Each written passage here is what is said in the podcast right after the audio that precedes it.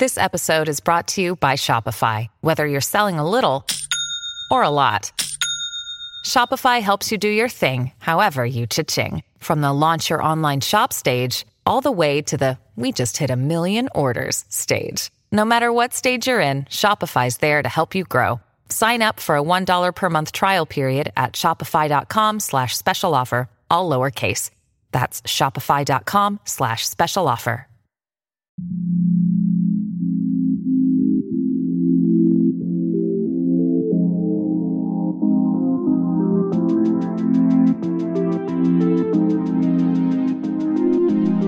Welcome inside the Celtics Lab podcast. After six weeks in quarantine, a lot about our relationship with basketball has changed, and in some unexpected ways, both for the better and for the worse. We'll talk about the coronavirus pandemic's impact on our favorite sport and more. But first, let's check in with our guest, Nick Friar. How you doing, Nick?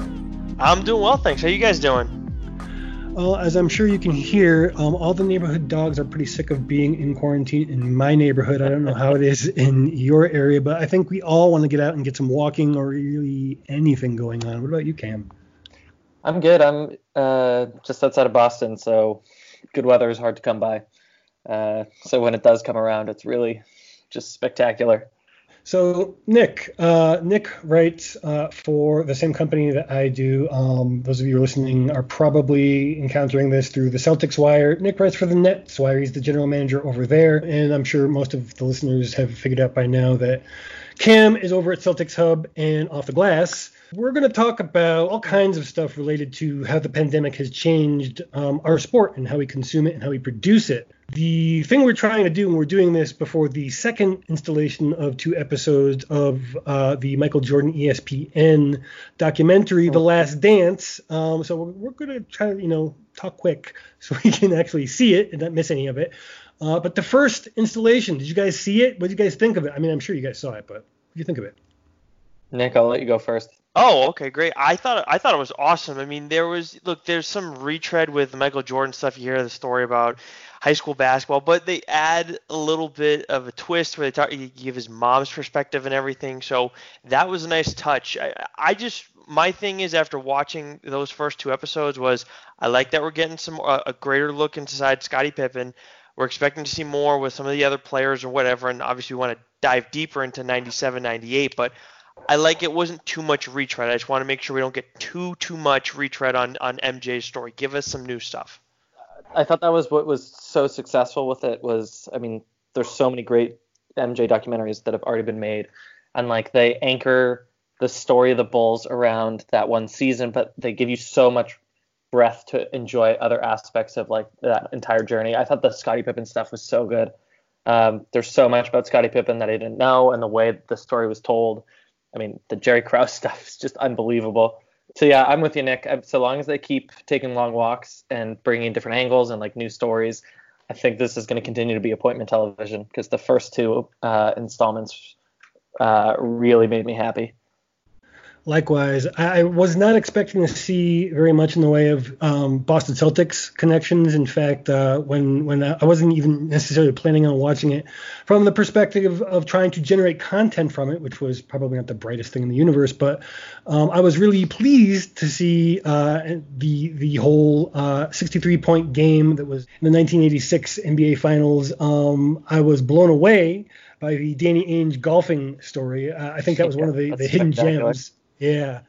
I don't want to belabor that particular incident because by now it's been been covered pretty pretty well. But I mean that and like uh, Rick Carlisle. I mean I knew Rick Carlisle was a Boston Celtic. I was too young to actually remember him as a person on the team. He was just a body back back when when when that was actually happening in my life. I was just kind of the Celtics at that point in my life were just background noise. But to actually see a guy that like I've interviewed get completely posterized by Michael Jordan in such a way, it, it was just that was the high point of the series for me so far. But it's kind of sparked this whole return to history that has really been powering um, sports media lately. It's really the only game in town right now is revisiting the deeds of the past. Um, we're kind of getting a crash course in oral history on a level we've never seen. I mean, these conversations they always they come up, they go away, they come back again. We get new takes of the same interviews with the same people.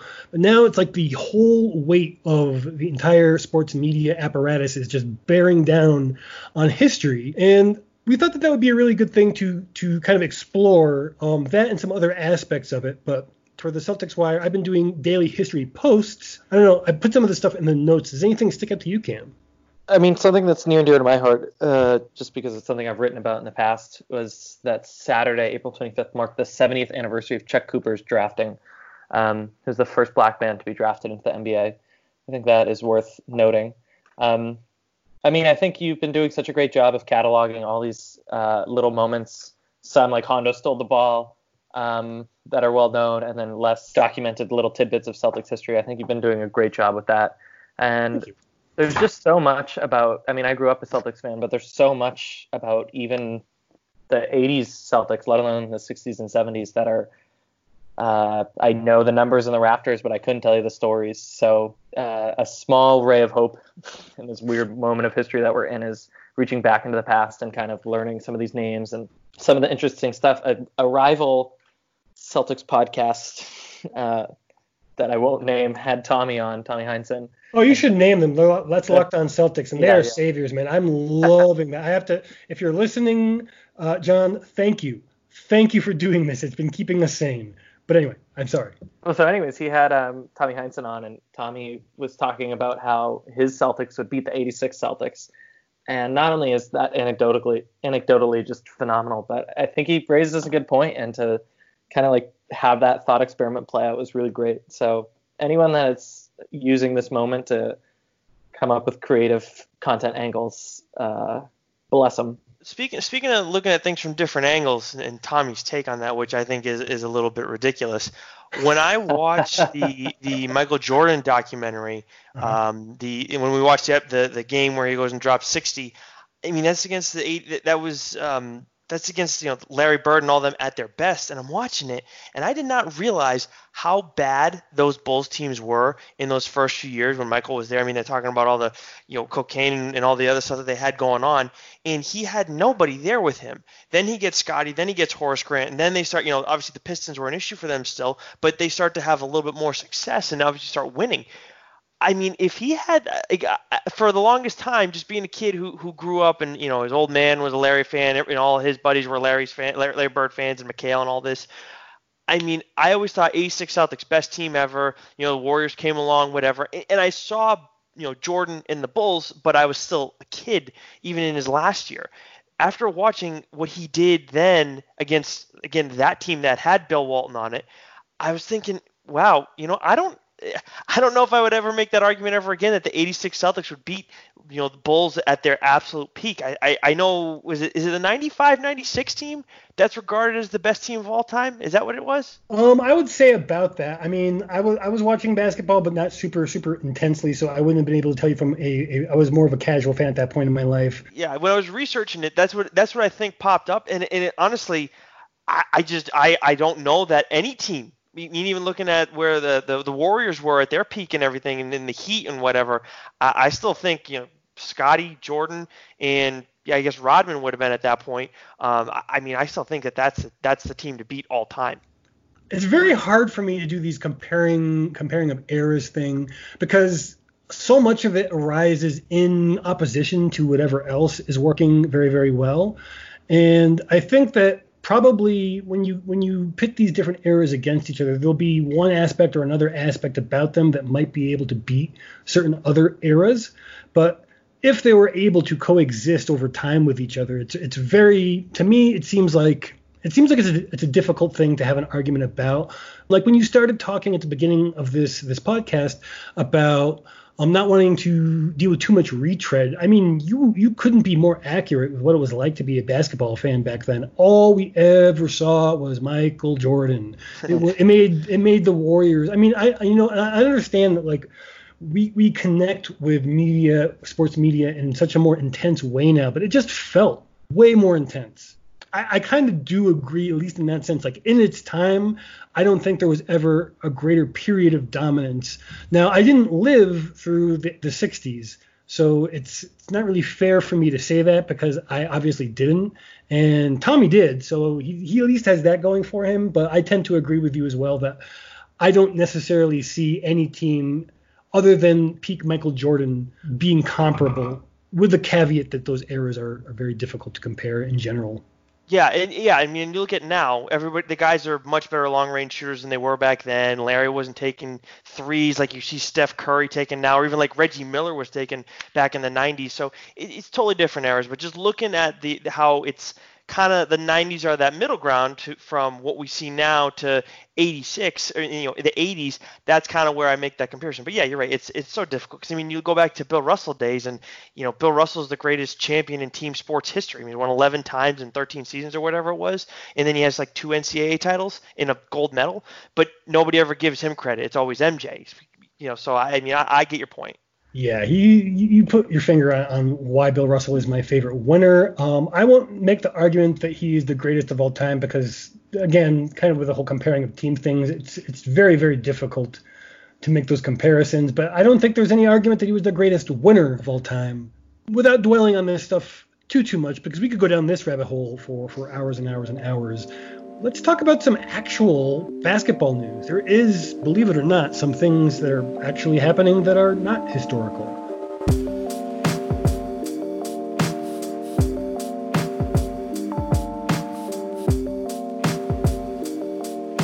Like um, Jason Terry uh, being up for the assistant coach uh, vacancy with Arizona, but more of concern, and I wanted to get you guys' opinion on this. This is pretty recent, it's only about a day old now.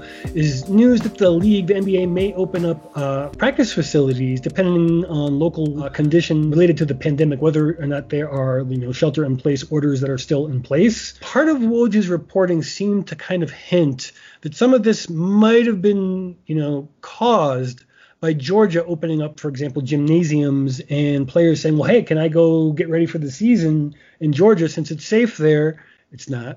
Um, but um, but that's the conversation I'm at least imagining in my head. Maybe I'm kind of projecting. I just wanted to get your guys' thoughts on on what you're hearing and what you're thinking about this. I mean, I think uh, there's a lot of things or a lot of angles. Some are maybe more generous than others. I mean, it's lunacy. Uh, is the word that comes to mind for me. I think these people uh, have to sit around and do their jobs and come up with contingency plans. And Adam Silver will say point blank, we don't have enough information to like really know about this. Um, I think the NBA is such a fascinating cosmos because you have old money and new money, and you have people that are really good at their jobs and people who are really bad at their jobs. And so, if you, for example, go and see the Woj story and read some of the quotes or some of the paraphrasings, one of the GMs is, I mean, he's not quoted, but Woj says one of the GMs claims that practice facilities are among the safest possible environments in this pandemic. Like what? What does that even mean? That's an, how can you qualify that statement? That's such a ridiculous thing to say. Science, uh, clearly. Yeah, that's sorry, sarcasm. I mean, sorry, just in case it's not clear. I mean, I, I don't know how many people work at the practice facilities, but it's not fair to them. I don't know how many people have to work with the medical staff, so it's not fair to them. It just, I don't know. We live in a country where testing for coronavirus is neither rapid nor readily available, and so yeah. the suggestion that you're going to move your entire workforce to a few key cities and somehow keep them, the people that work with them, their families safe. Not only is it, again, I use the word lunacy, it borders on immoral.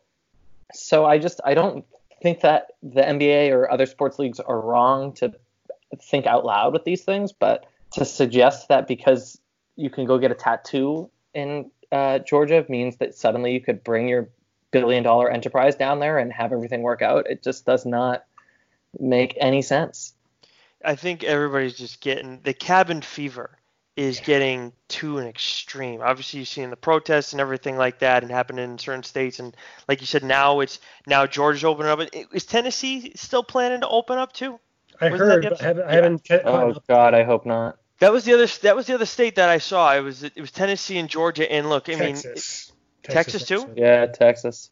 Okay, so yeah, so all so they're trying, and and look, it's I remember at the beginning there was this concern that when we try to open back up that it would be too soon, and then and then there would be another kind of uh, bump in the curve or whatever in the wrong direction, and all these things. Like it, it, I I get it that people want to go out and people want to get after it again. I, I haven't what I haven't been able to put my uh, fully understand with the NBA and the NHL for that matter and all this is it just does not seem realistic that you're going to be able to have a champion there this year. And it, no matter what you do, it's going to push the, the season back to an unbelievable distance where now you have to your next season is going to be impacted. And in some cases, pretty significantly. I mean, the NHL starts later than I mean earlier than the NBA does, so they're going to get pushed back. And then and then who knows what happens with the NBA? I know that was it the Hawks GM wanted to kind of push back the schedule anyway, so that way they're not competing with football in the same capacity anymore. But I just think this is this is the wrong way to go about it. I think they're trying to force the issue, and it's going to push it back to such a degree where it's it's going to create more issues later down the line. I understand money's a problem, but to me right now, it just doesn't seem realistic, especially when the one of the other places that they were looking at, the NBA was looking at, at doing a neutral site was Las Vegas, oh, and then boy. we see the, the Las Vegas mayor talking about opening up casinos and, and being oh, like a, a that, control. That interview was crazy. Right. So oh, like that, that, these are these are the places that you're looking at that are interested in possibly playing host. In it doesn't sound like it's going to go end well if you go and do something like that. I, I am concerned that there is a very easy potential to get the NBA on a track that will be hard to get off of in terms of momentum uh, that will force some some difficult conversations and potentially hard decisions um, that maybe a slightly less aggressive movement back towards opening could have avoided. I do see why there was concern about players, you know, just of their own free will. There's, they can't stop them. I mean, they suppose they could say, well, you can't play, but if too many start to do it, then what do you do? If they start to go down to Georgia on their own or any place that's open, um, so they're kind of in a rock and a hard place. But I mean, like, what are what are teams that can't open their press? I mean, we're looking for at least two more weeks in Massachusetts and probably longer, based on what the governor has been saying there. Um, and I'm sure that there are other places like the Knicks. I don't think the Knicks are going to be opening up their facilities at any time before at least June, if not sooner. There's just so many things going on in terms of what could derail this internally, externally it seems it seems like they kind of jumped the gun on this, and I'm I'm really concerned um, on how it's going to end up playing out. We're not healthcare workers, and I think that's a, I suppose an important caveat. Uh, a flattened curve is is still a number of patients that are far above what capacity in our healthcare infrastructure is across the country. So even if we flatten the curve, which is a, a, a wonderful goal, it's not like this thing has gone away. We're very we're many months away from a decline in cases and uh, the coronavirus. So yeah, I mean, not to beat a dead horse, but I just don't see how the league can think that. I mean, maybe private facilities, people can, I guess, go to the gym safely here and there, but at scale, I don't think that that's reasonable at all. It's going to take too long for these guys to get. I mean, it's, going to take a while for these guys to get ready. I mean, they. they I remember when we were on a call with, uh, I think it was Enes Kanter a while back, and he was saying they need play, players are going to need two to three weeks to get ready. I think it was. Maybe it was maybe it was longer than that, but it was a while. And then you had I think Gordon Hayward said the same thing as well. So it's gonna take they're, they're gonna need time. So they're trying to jumpstart it, and I get it. it you know, if if teams send players to Georgia or, or whatever it is, they open up their facilities.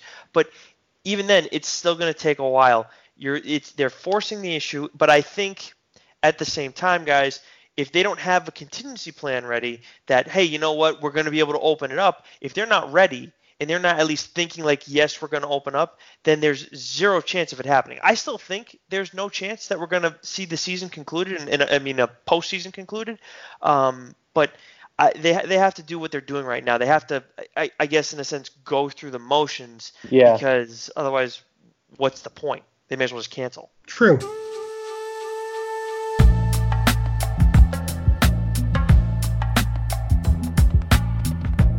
Well, rather than beating the horse to death as you suggested, I wanted to maybe shift gears again and return to how we are creating and consuming sports. Now, there is, you know, putting on my anthropologist hat here, um, there there is a theory of publics that was created by a scholar named Benedict Anderson that focuses on media consumption. In modern society, we use certain kinds of images and languages to, you know, connect with, um, define ourselves as part of belonging to an imagined community.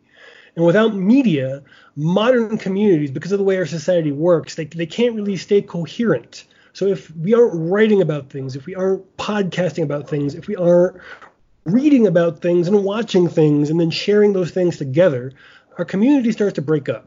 It starts to go elsewhere and become something else.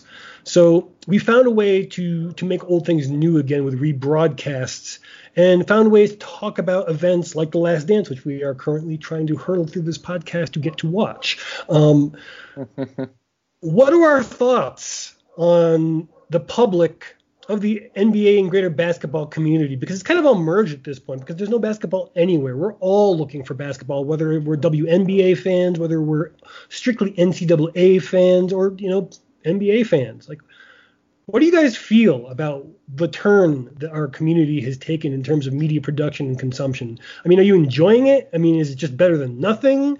Um, do we want to, you know, ban horse from being legally played in any state? I mean, what's going on? Well, I think the the draft stuff that we've all been kind of doing and looking ahead to that has mm-hmm. been good because now I think everybody's much more familiar with this draft class than they are maybe any draft class. Yes. you, you want to look to the future, and right now that's all that there is to look forward to. But we don't even know when that's necessarily going to be. I I'd be more likely to I would be more likely to bet that we will see the draft be at the normal date this year, the scheduled date, versus us seeing the NBA like have a postseason or in any capacity. Um, but anyways, yeah, I think that that's the best thing right now. I like the history stuff. You know, getting to look back and see different games, different moments. I didn't know this happened that day or whatever. It took the, so long for a certain guy's number to get retired, whatever. All these different things. So yeah, I, I do. Um, and, and, you find little random factoids you just you didn't even know to begin with. So so yeah, that's been good. But at the same time, it's just it, it, it is strange to not have anything new to react off of or or you know learn about whatever. So that that's there are things, there are moments, you know. You, you, but even then, like Draymond Green talking about Kevin Durant in the Nets case, that's talking about old things. We're learning new stuff, but it's like stuff that happened a year ago. So it, it's just there's no new drama, there's no new excitement, and, and honestly, the the old games are fun, but it's it doesn't have that same feel that they normally do because like this is all there is. This is all you're gonna get. It's really endearing and wonderful. I mean, I really love Justin that you opened with this kind of idea of community, um, and I think within like the digital NBA world, there it's part and parcel. Um, I mean, because we are members of the content creator community, we are members of the Celtics fans community, or people who cover the Celtics, anyways. Um, so it's really great to still be in touch with the people, um, at least online, that I have a relationship with, and to see how people are being honest with the way they're struggling, just see how people are succeeding and being uh, creative. Uh, but at the end of the day, I, not to be a Debbie Downer, but at the end of the day, the thing that kind of anchors all of it is the basketball. Um, and so there's some really fascinating and wonderful ways that people are communicating with one another and sharing and, and telling stories. But without the game that we love, it, it only has so many legs. So uh, thank goodness we do have this community and this world, but it's it's pennies on the dollar, you know. Now another Sorry, that was such a bummer. Sorry. No, it's really. I mean, that's it's the it's the world that we're living in right now, and as much as it is painful painful to think about. I mean, we're already seeing the effects. I mean, lots of lots of my peers have been um, furloughed and don't know when or if they're going to get their job back. Um, I am lucky to have been able to hang on to my work with USA Today, but I mean, we're, we're having to work, you know, twice as hard uh, to create the same amount of engagement with, with readers because you know not everyone wants to read about history some people don't have the ability literally to read because right. they are working more than they've ever been working before um, lots of people can't shelter in space there's so much going on right now that is not okay and it's okay to acknowledge that i think yeah i mean it, i mean I, I mean for example i have been i'm normally covering the Celtics over for WEEI in Boston too, because that's where I live. But right now, you know, I'm dealing with the same thing. You talk about people getting furloughed. You know, you know, Justin, mm-hmm. and it's it's weird. It's a weird time, and I'm not the only one at the website that has to deal with it. And I know it it's it's it gets to people, and it's tough, and it's not easy. And then having to, like you said, do the same amount of work. Well, same amount of production, but you kind of have to work a little bit harder to produce that same amount of content. It's it's just a it's a bizarre time, but I think the best thing that we can do is just accept that this is the way it is and it is out of all of our controls and then you just gotta once you realize that then you just i mean i guess you gotta have a little bit of faith in all of it i, I that's kind of what i've been doing yep just uh, i think the, the big elephant in the room is what cam put his finger on is that this it's it's it can't go on forever you know there's going right. to come a point and probably coming sooner than we think that the NBA is going to have to make a decision. Are we headed down a path that is really just undeniably immoral? Never to not to say you know, unprofitable, uh, but immoral in the sense that it will put too many people's lives at risk. And it's a very real situation that we kind of all want to hope doesn't happen, but it's something that we need to think about. Uh, many, many people out there are going to be, you know, eh, dealing with situations where they are furloughed indefinitely, that their favorite form of entertainment is unavailable. I mean, we're not just talking about, you know, sports anything that requires multiple people being in close proximity is not happening. So I don't know. One of the things that we are seeing um, in terms of how people are reacting to this um, is something I also wanted to, you know, take a little dash of uh, social theory to look at. Hmm. Uh, there's this guy Guy Debord. He's a French um, philosopher and social scientist who created this um, concept called the Society of the Spectacle, that in modern society, and this is related to this Benedict Arnold, Benedict Anderson, Arnold, Benedict Anderson thing uh, that I was talking about earlier. Um, very different person, very different century.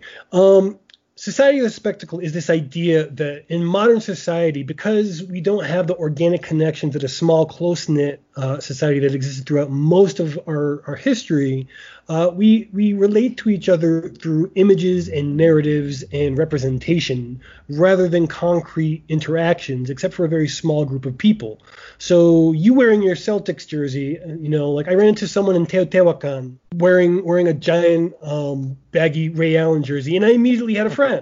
You know, so that's just one example of this, and so one of the things that we, particularly early, we were not doing it quite as much, but particularly early after the, the lockdown began, uh, one of our only sources of media for a while was what the people were doing in the NBA, the the players, the general managers, the coaches, etc. What they were all doing uh, in response to the pandemic on social media. Um, and I thought we could talk about different ways that people are kind of, you know, representing themselves. Not to say that it isn't themselves, because you can represent yourself in a very authentic way. But what we're doing when we are on social media is a representation. It's a it's a performance of ourselves. Uh, and that's, you know, again, not to say in any kind of a pejorative way that it's fake. It's real. It's very real. It's very often who we are, and I think representative of a lot of who these players are. Um, one of the biggest things I wanted to talk about are how you know NBA players in particular um, are giving. Now we're seeing amazing things um, from like Smart giving his literal blood to people, all the way down to people giving uh, burritos. Um, any thoughts? Yeah, I mean, I think it's great seeing guys across the league doing things like this, and um, you know, for the Celtics, they have they have quite a few who've stepped up big time. I think Kemba did some stuff too, and um, yeah, I mean, this is what you this is what you kind of expect from people who have a lot. You, give back, and especially when you see what everybody on the front lines is doing and and how much they're sacrificing both in their time and their safety and everything. I mean, it's it's huge. So people who have right now should be looking to give back wherever they can and try because that's the only way they can help right now. They can't you can't have Gordon Hayward go out and I don't know uh, take take someone's blood or temperature or whatever. like you're not you don't want him doing that. So I think right now these guys offering their money and giving back when they've made so much from some of these people who are either sick or putting their lives on the line by trying to help the people who are sick. I think it's it's the best thing that they can do right now. Yeah, and I'll narrow that scope. I mean, I think the Celtics in particular employ right now some really thoughtful, charismatic, um, worldly kids. And kids is the right word because Jaylen Brown is in his early 20s, and yet he seems to have such a grasp on not just the gravity of the situation that is facing the country and the world, but then also the way that his platform can be used for good. Um, I would definitely echo those sentiments for Marcus Smart.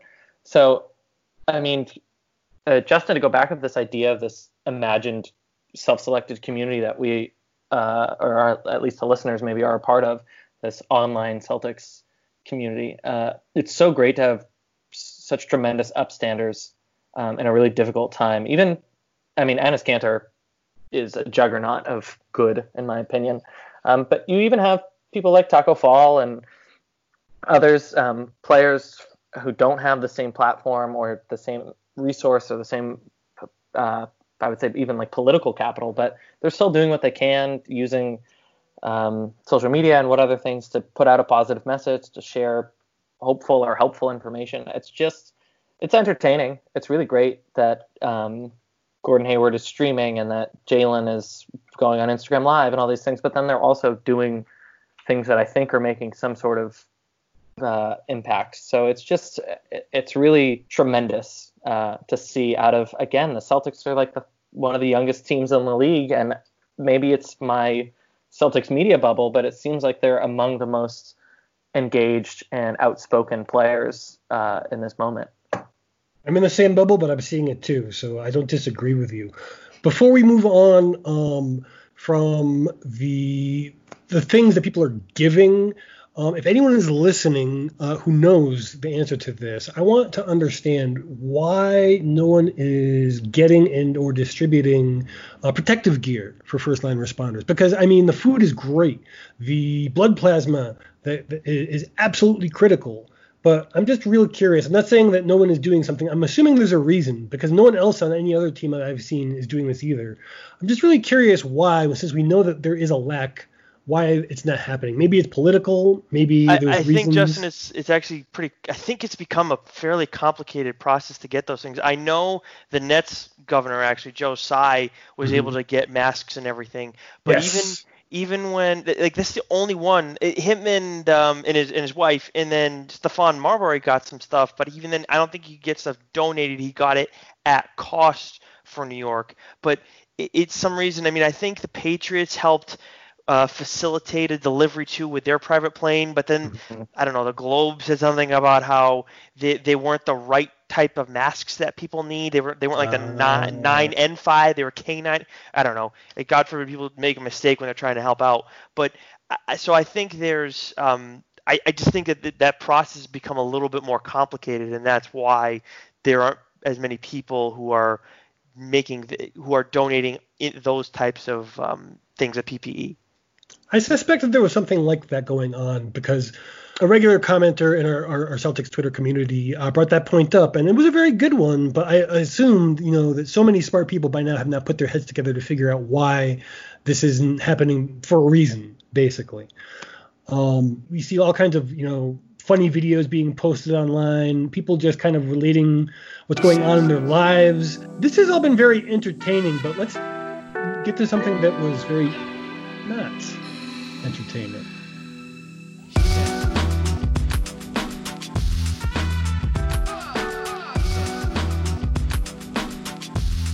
Uh, that being the horse tournament.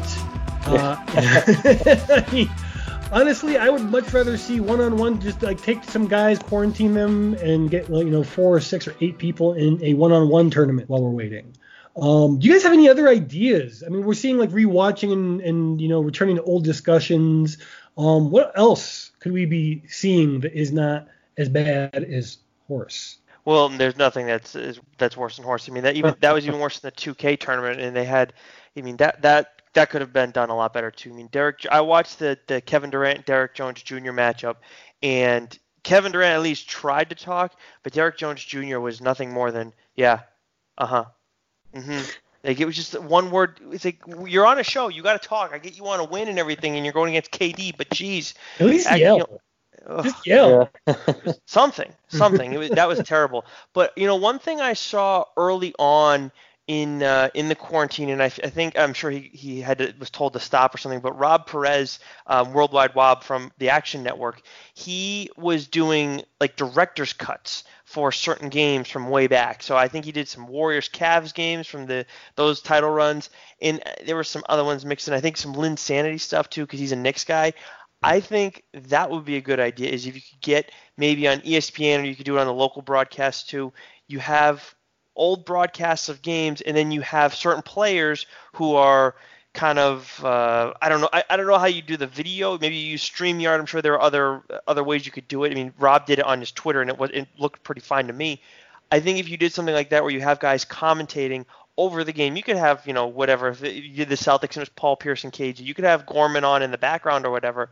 But Kevin Garnett, Paul Pierce, I don't know, Eddie House, they're doing them before the game. Have them talk during the game. I'd rather hear those insights about what's going on, what was really said to them in that moment. That, that would be, I think, I would love to see that kind of stuff. NBA TV used to have like a roundtable uh, program that I thought was pretty good and pretty well made. They could uh, bring that back. I, I mean, there'll be things here and there, like they could resurrect Shaqtin' and stuff.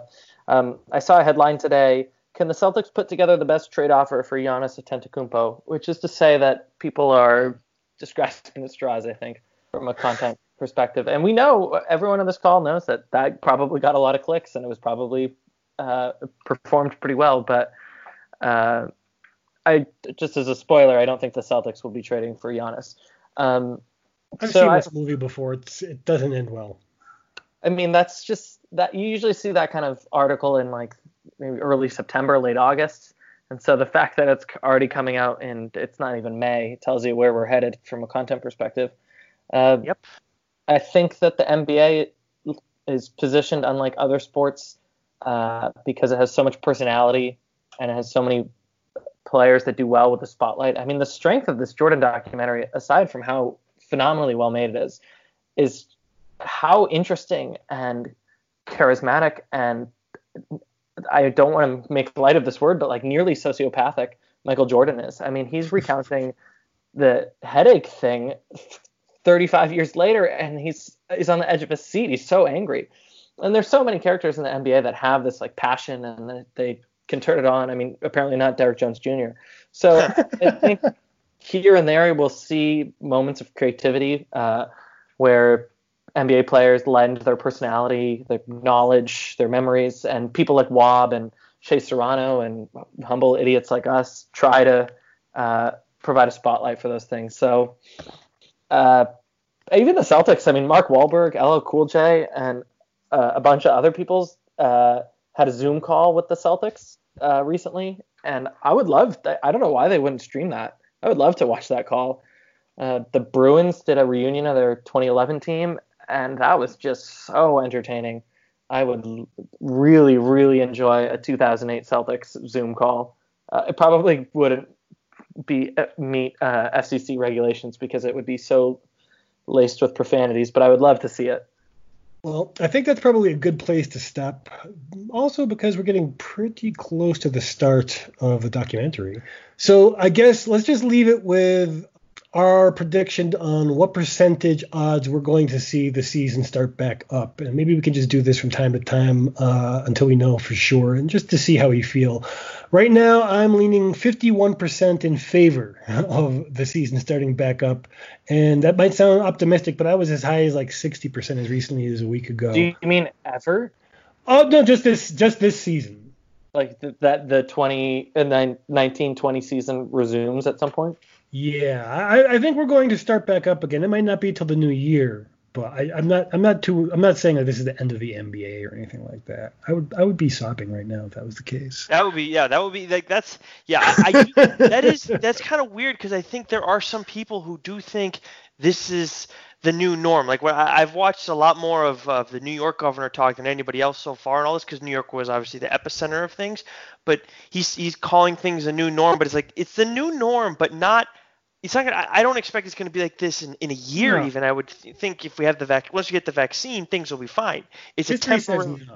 Yeah, exactly. Yeah. It will things will come back to normal. It's just gonna take a while, and that's why I'm more along the lines of like, I I think I think the league will try. I actually feel confident that they will try. Maybe like a like a 70% that they will try, but I don't think we'll see the season. I, I think it'll be like what we saw happen. It was in China, right? They tried to restart three times or whatever it was, or was it Japan? Yeah. They tried to restart three times, and then they just it just never got off the ground. I think that's what we're going to see with the league. So to see an actual game played, I'd put it at like 20% on my end confidence. Yeah, uh, Cuomo. I think I talked about this last time. Cuomo had a really funny bit where he talked about why you can't play basketball, and he kind of got into the minutia of how important it is to play like close on-ball defense. I thought that was so hilarious. And when you were saying maybe they could have a one-on-one tournament, uh, at the very least, um, Governor Cuomo would say no, it's not in the cards.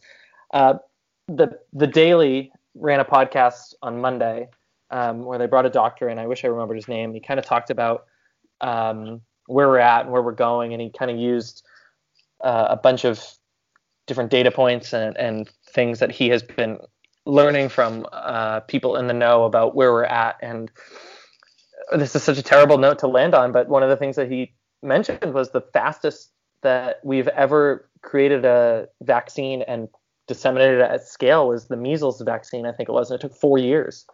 Um, so I think we're gonna have to ask, we're gonna have to have big existential questions while we try to develop vaccines or rapid testing. But until then, I think we're going to ease our way out of social distancing and ease our way back in and in and out. And so maybe in one of those periods we can have maybe in September or something you can have a truncated playoffs and put a bookend on the 20 the 1920 season. But uh, there's so many things that could happen between now and then. So 51% feels like strangely most, optimistic. Yeah, yes, strangely optimistic is a great way to put it. Um, so yeah, on the happy note, I mean, I I don't feel great about the odds of something that looks normal like normalcy coming back for a, a while. Uh, honesty is never never bad, and I think it's also a good place to stop in that we need to emphasize testing, folks. We need testing. We need testing not just for NBA basketball, but for something vaguely resembling regular life. So I'm not going to tell you to get political, but uh, look into testing and why it's important, and then form your own opinions and do what you want with that. Yeah, can I can I end on a question? Yeah. I saw a headline recently that two cats had uh, tested positive for COVID. Um, who the hell gave these cats a test? Serious, oh, right? Is, is that did that really happen? Thing when I saw the tiger tested positive. Yes. And yeah, like why are why are animals getting COVID nineteen test. I mean, that's its own morality question, but I I don't think your house cat deserves a COVID test over a human being. Um, well, thankfully I have my earphones on, so my cat doesn't murder me in my sleep. But all right, well. if you have not already unsubscribed, uh, sorry to alienate all the cat lovers out there. That's all good. Um, you can find the pod on most podcatcher apps, and you know, you can resubscribe if you did, you know, get rid of us after that. Uh, so you can never miss an episode. And if you like what you hear, please rate us five stars. If you don't like something like, you know, hatred against cats, um, or you have a suggestion, make sure you let us know with a comment on Twitter with the hashtag CLPOD. We are, as usual, always trying to bring you the deepest dives into Celtics coverage, even when there isn't very much. Stay safe, y'all. Take care. Thanks, everyone.